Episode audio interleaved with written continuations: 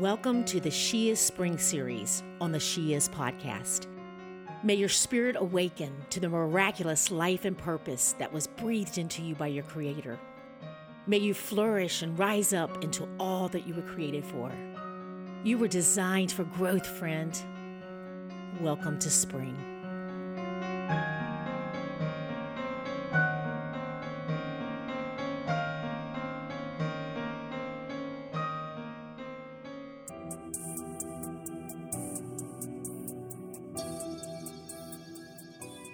Spring has a certain energy. You can smell it in the air even before you see any visible evidence of its arrival.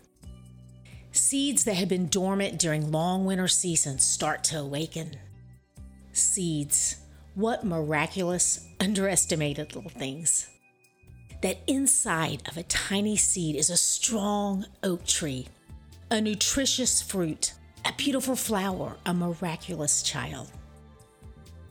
Did you know that when you were formed inside of your mother by the very hands that created the world, that you were designed with everything that you need to bring forth the expression of God that He created you to bring forth into the world? Think about that.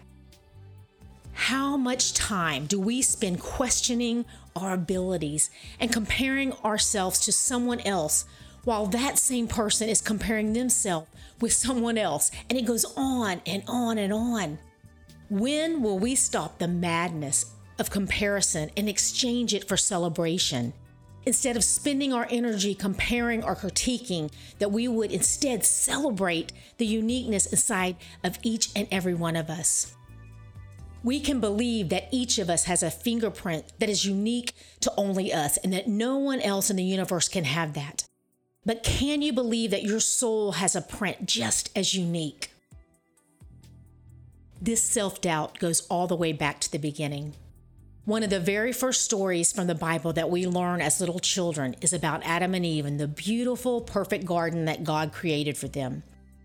We read and we learn how God created male and he created female in his very own image. Wow.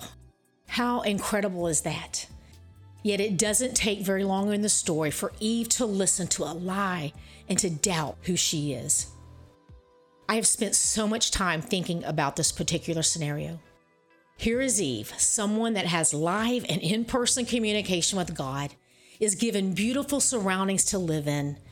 She's given instruction by God and warning, and most importantly, was given the gift of free will. The sad thing is that she used that gift to be deceived. Growing up, I can remember hearing different judgments and jokes about Eve. But as I've grown up, I've realized that there is a little Eve in all of us. That the very thing that she has been judged for is the same thing that we all can be guilty of each and every day.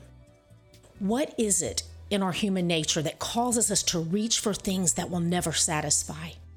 And why is it so easy for us to believe the words of others for our lives over the words of the one that designed and created us? You know, I think the answer might play out differently for all of us, but I think fear just might be the underlying root in all of us. Some days the fear is that we aren't enough, and other days it's the fear that we are too much. I don't believe that you and I were created in the image of God and we don't have that awareness deep within us. Some of you might try to argue with me on this point and point out all of the insecurities that you struggle with, but that's surface level stuff. It's the stuff we hide behind and we get comfortable with because it's easier than standing up and showing up in the power of the God who created us to the world around us. Eve had everything she needed to fulfill the purpose God had for her. Yet she chose to entertain a lie and to reach for something that would never satisfy. She had already been given dominion, yet she allowed someone to convince her that she was lacking. What lies are you believing about yourself? What voices are you allowing into your ears that are convincing you that what you have is not enough? That your education is not enough, that your body is not enough, your house is not enough, your husband is not enough. I could go on and on and on. And because we believe these lies, we fill our hearts and our minds and our shopping carts and houses with things that will never and can never bring the satisfaction and fill the deep longings in our souls that were created to be only be filled with God. Which leads me to a question. Do you have any space in your life for anything new in this season? Spring cleaning is a thing in this season, and as most of you, I too had my days and weeks of decluttering and purging. And I realized one day as I was making all the piles that all of the professional organizational people advise us to make to sort through all of the things, that I always tend to end up with one big pile. I'll call it my I'm not comfortable with departing from it pile, so I'm hanging onto it for another year pile.